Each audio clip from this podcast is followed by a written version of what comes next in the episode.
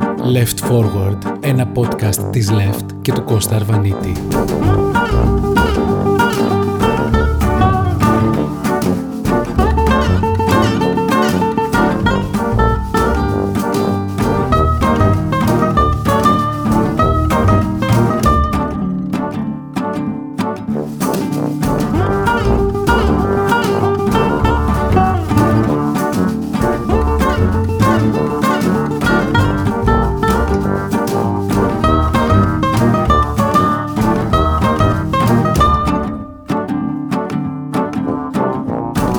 Χαιρετώ σας.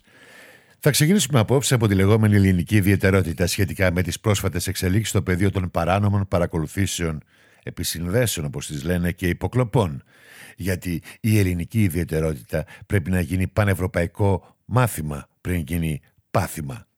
Στην Ελλάδα λοιπόν, στην Ελλάδα του κ. Μητσοτάκη, και ίσως και σε άλλα κράτη-μέλη, σαν τον κύριο Μητσοτάκη, αλλά στην Ελλάδα σίγουρα έχουμε εξής αλόκοτα πράγματα. Αρχικά, το πρώτο πράγμα που έπραξε ο νεοεκλεγής τότε Πρωθυπουργός Κυριάκος Μητσοτάκης το καλοκαίρι του 2019 ήταν να αναλάβει προσωπικά τον έλεγχο της εποπτείας, τον έλεγχο και την εποπτεία μάλλον της Εθνικής Υπηρεσίας Πληροφοριών. Αμέσω μετά θέτει επικεφαλής της Εθνικής Υπηρεσίας Πληροφοριών έναν άνθρωπο του πολύ στενού του κύκλου, δίχως προσόντα και εχέγγυα, και λίγους μήνες μετά τοποθετείται εσωτερική εισαγγελέα της ΕΕΠ, η κυρία Βλάχου, μετά από οριακή μάλιστα ψηφοφορία του Ανώτατου Δικαστικού Συμβουλίου, 6 υπέρ, 5 κατά, στην οποία σημειωτέο μειοψήφισαν ο πρόεδρος και ο εισαγγελέας του Αριουπάγου. Από το σημείο εκείνο και έπειτα προκύπτει ότι δεκάδες χιλιάδες αιτήματα παρακολουθήσεων εγκρίνονται αφιδώς και πολύ αναμενόμενα ο αριθμός των παρακολουθήσεων πολλαπλασιάζεται γεωμετρικά με την στερεοτυπική επίκληση ενός αφηρημένου και ατεκμηρίου δίθεν κινδύνου εθνικού ή δίθεν εθνικής ασφάλειας. Φανταστείτε, η Superwoman, η κυρία Βλάχου, υπέγραφε καθημερινά 40 παρακολουθήσεις και Superwoman γιατί πως προλάβαινε η κυρία Βλάχου να μελετά, αν όχι τουλάχιστον απλά να διαβάζει τις υποθέσεις. Αυτό είναι το πρώτο σκέλος της ελληνικής ιδιαιτερότητας.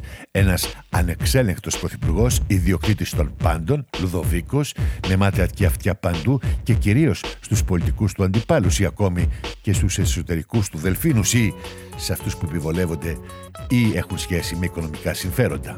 Που τον αφορούν ή όχι. Δεν γνωρίζω. Το δεύτερο σκέλος έχει να κάνει με το Predator, η πορεία των αποκαλύψεων συντείνει σε κάτι συγκλονιστικό. Φαίνεται λοιπόν ότι άτομα που παρακολουθούνταν από την Εθνική Υπηρεσία Πληροφοριών, όπως ενδεικτικά ο Ευρωβουλευτής και πρόεδρος του Πασόκ Κινάλ Νίκος Αδρουλάκη ή ο δημοσιογράφος ο κ. Θανάσης Κουκάκης, έγιναν παράλληλα και στόχοι του Predator. Νομίζω ότι τόσο σατανικές συμπτώσεις έχουν θέσει περισσότερο σε σενάριο του Hollywood παρά σε δικαιοκρατούμενα κράτη της Ευρωπαϊκής Ένωσης και νομίζω ότι γίνομαι απολύτως αντιληπτός χωρίς να χρειαστεί να προσθέσω κάτι άλλο.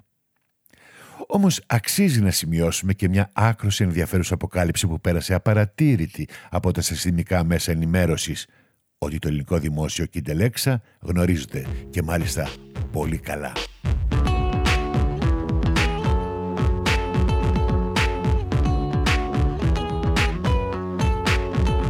Σύμφωνα με το ρεπορτάζ της 14ης Νοεμβρίου του Τάσου Τέλογλου και της Ελίζας Τριανταφύλου στο Inside Story, αν η κυβέρνηση ήθελε πραγματικά να διελευκάνει τη δράση του κέντρου υποκλοπών στη χώρα, λένε, η κίνηση του χρήματος θα ήταν ο βασικός της δρόμος. Δεν φαίνεται όμως να το ήθελε. Ω γνωστόν, το χρήμα μιλάει και στην υπόθεση του κέντρου των παράνομων υποκλοπών, την ύπαρξη του οποίου επιβεβαίωσε και ο ίδιος ο Πρωθυπουργός. Λέει περισσότερα πόσα ενδεχομένως θα ήθελαν οι εμπλεκόμενοι και όσοι δεν τους αγγίζουν, λέει το ρεπορτάζ. Συγκεκριμένα, σύμφωνα πάντα με το ίδιο δημοσίευμα, σύμφωνα με αξιόπιστα στοιχεία που έχει στη διάθεσή του και έχει δημοσιεύσει το Inside Story, προσωπικό της Κρίκελ, με χρέη εκπαιδευτή, επισκέπτονταν τις εγκαταστάσεις της Εθνικής Υπηρεσίας Πληροφοριών στην Αγία Παρασκευή για τουλάχιστον δύο μήνες.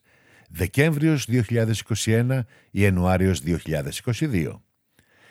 Στην Αγία Παρασκευή, μεγάλη χάρη της, σε χώρο που ελέγχει η ελληνική κυβέρνηση, εγκαταστάθηκε σύμφωνα με ασφαλείς πληροφορίες του Inside Story το σύστημα παράνομης παρακολούθησης του Predator της Intelexa.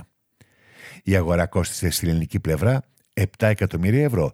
Και από εκεί και πέρα το κόστος για 10 στόχους το μήνα που εναλλάσσονταν είναι στα 150.000 ευρώ. Σύμφωνα με τις ίδιες πηγές, η αγορά του συστήματος κρύφτηκε μέσα σε άλλη σύμβαση της Εθνικής Υπηρεσίας Πληροφοριών. Πάντα από το ίδιο ρεπορτάζ. Που όπως σας είπα, πέρασε απαρατηρητό από τα συστημικά μέσα ενημέρωσης. Το ρεπορτάζ της κυρίας Τερδεφίλου και του κυρίου Τέλογλου. Σας θυμίζω ότι το καλοκαίρι του 2019, με δική του νομοθετική πρωτοβουλία, ο οργανωτικός και διοικητικός υπεύθυνος της ΕΕΠ, ο αρχηγός, είναι ο ίδιος ο Πρωθυπουργός, Κυριάκος Μητσοτάκης, ο οποίος έχει γραμματέα τον ανιψιό του, τον κύριο Δημητριάδη, και διοικητή της ΕΕΠ, τον κύριο Κοντολέον, που δεν πληρούσε τις προποθέσει για τη θέση, οπότε πολύ απλά ο Λουδοβίκος άλλαξε τον νόμο.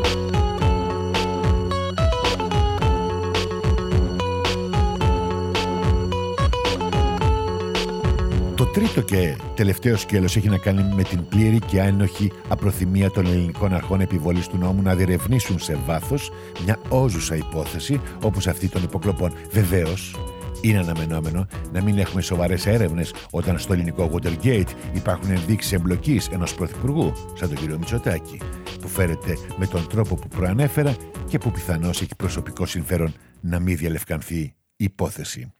Αυτό προκύπτει άλλωστε και από την πρόταση νόμου που κατέθεσε προχθές για να υπάρχει μία άρση του απορρίτου σε τρία χρόνια για τον πολίτη ο οποίος έχει ζητήσει να μάθει τους λόγους της παρακολουθήσής του. Και εδώ σημειώνω ότι με νομοθετική του πρωτοβουλία ο κ. Μητσοτάκης άλλαξε τον νόμο, οπότε ένας πολίτης δεν έχει το δικαίωμα αν προσφύγει στην ε, ανώτατη αρχή να μάθει τους λόγους της παρακολούθησης.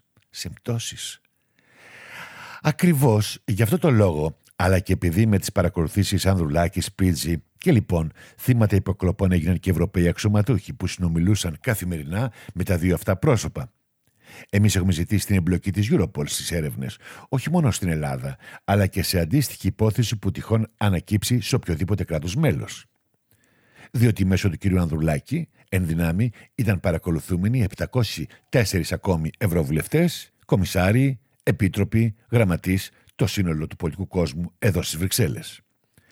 Υπάρχουν λοιπόν τεράστια ερωτήματα σε αυτή την αμαρτωλή ιστορία, καθώς κανείς δεν μπορεί να δικαιολογήσει την ατολμία των αρχών να ελέγξουν τα αρχεία καταγραφής των ιδιωτών και φυσικών συνεργατών, όπως αποκάλυψε το Inside Story.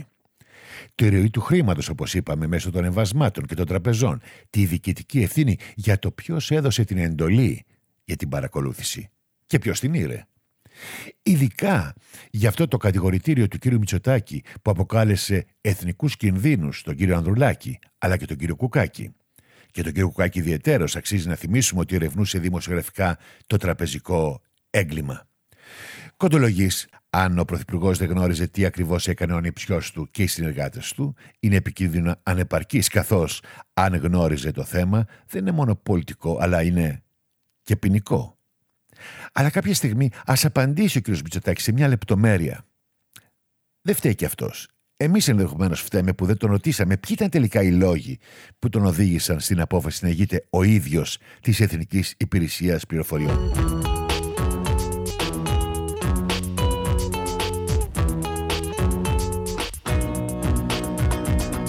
Περνώ λοιπόν στο επιχειρησιακό πλάνο που θεωρώ ότι πρέπει άμεσα να υπηρετήσουμε στο Ευρωπαϊκό Κοινοβούλιο. Και μάλιστα με τη δυνατή τη μεγαλύτερη δυνατή ομοφωνία και σύμπνοια. Από το κοινοβούλιο λοιπόν, που από εδώ άνοιξε το κουβάρι και θυμίζω ότι κομβικό σημείο ήταν η υπόθεση Αδουλάκη διότι είχαμε φέρει στο Ευρωπαϊκό Κοινοβούλιο και είχαμε φωνάξει τότε για την υπόθεση Κουκάκη και είχε μπει μέσα στο γενικό πλαίσιο των παρακολουθήσεων και των διώξεων δημοσιογράφων διώξεων και όχι μόνο αλλά και δολοφονίες δημοσιογράφων εδώ στο Ευρωπαϊκό Κοινοβούλιο από κράτη-μέλη που είχαν εμπλακεί σε τέτοιες υποθέσεις, όπως ήταν η Πολωνία, η Μάλτα, ακόμα και η Ελλάδα με την υπόθεση Καραϊβάς. Επανέρχομαι λοιπόν. Πρέπει να ακουστεί ένα ομόφωνο και χειρό ως εδώ. Και να είμαστε εμείς που θα θέσουμε τα όρια για την κατοχή και τη χρήση τέτοιων λογισμικών. Το ένα θέμα λοιπόν είναι τα λογισμικά και η ύπαρξή τους και πώς δρούν στο ευρωπαϊκό έδαφος. Και το δεύτερο, εδώ βεβαίως είναι ήδη, η ελληνική ιδιαιτερότητα είναι ότι ο Έλληνας Πρωθυπουργός και ηγείτο και προείστατο και η ελληνική υπηρεσία πληροφοριών συνεργαζόταν πλήρως όπως είπαμε νωρίτερα και από το ρεπορτάζ του Inside Story με την Intelexa. Για την ε, οικονομία της συζήτησης θα επαναλάβω τις θέσεις της κυρίας Σόφης Δίβελτ για μορατόριουμ και τους τέσσερις όρους που θέτει, με τις οποίες είμαι καταρχήν σύμφωνος. Εκείνα που θέλω να προτείνω και να συνεισφέρω δημιουργικά είναι τα εξής. Πρώτον, ότι από αυτούς τους όρους θα πρέπει να τους μελετήσουμε πολύ προσεκτικά και να δούμε πώς τυχόν μπορούμε να τους εμπλουτίσουμε για να καταλήξουμε στην καλύτερη δυνατή προστασία της ιδιωτικότητας των επικοινωνιών που αποτελεί θεμελιακή αξία της ίδιας της Ένωσης ήδη από τα σπαργανά της. Για τη δημοκρατία μιλάμε. Δεύτερον, να αξιοποιήσουμε με ενιαίο ενωσιακό σχεδιασμό τις εθνικές αρχές διασφάλισης του απορρίτου των επικοινωνιών, ώστε να είναι εξορισμού παράνομη κάθε κατοχή και λειτουργία τέτοιων λογισμικών χωρίς προηγούμενη αυστηρή διαδικασία αδειοδότησης για να τις ενδυναμώσουμε στις ελεκτικές και ερευνητικές αρχές, στους αρμόδιους δηλαδή, τόσο απέναντι στις κρατικές υπηρεσίες όσο και στους ιδιώτες να κινηθούμε δυναμικά και στο πεδίο της πρόληψης, όχι μόνο με καμπάνιες ενημερωτικές, αλλά φέρνοντας στο τραπέζι και τους παρόχους υπηρεσιών τηλεπικοινωνιών και τους κατασκευαστές συσκευών τηλεφωνίας και υπολογιστών, αλλά και τις μεγάλες πλατφόρμες που διαχειρίζονται τη διαμήραση λογισμικού και τις υπηρεσίες διαδικτυακών επικοινωνιών. Τέταρτο και τελευταίο, να προβλέψουμε ενιαίο σύστημα αυστηρών και αποτρεπτικών ποινικών και διοικητικών κυρώσεων για όσους κατέχουν και χρησιμοποιούν παράνομα τέτοια λογισμικά. Πιστεύω ότι σε ένα τέτοιο σχεδιασμό, αλλά και επικοινωνούς στόχους, ειλικρινείς προθέσεις και οξυμένα αντανακλαστικά, θα μπορέσουμε να προσφέρουμε. Αν και εδώ η κοινωνία δεν πρέπει να είναι αμέτωχη σε αυτή τη διαδικασία. Η κοινωνία των πολιτών, η οργανωμένη κοινωνία, οι πολίτες κατά μόνα ενδεχομένως μέσα από την κοινωνική τους δράση στα social media. Μπορούμε να κάνουμε κάτι. Μπορούμε να φωνάξουμε. Μπορούμε να ανατρέψουμε. Διότι, όπως είπαμε και στην αρχή, απλώς η περίπτωση Μητσοτάκη είναι μια ξεχωριστή περίπτωση, ιδιαίτερη, ιδιόμορφη, αλλά από εκεί και πέρα υπάρχει θέμα και στην Ευρώπη και στη δημοκρατία.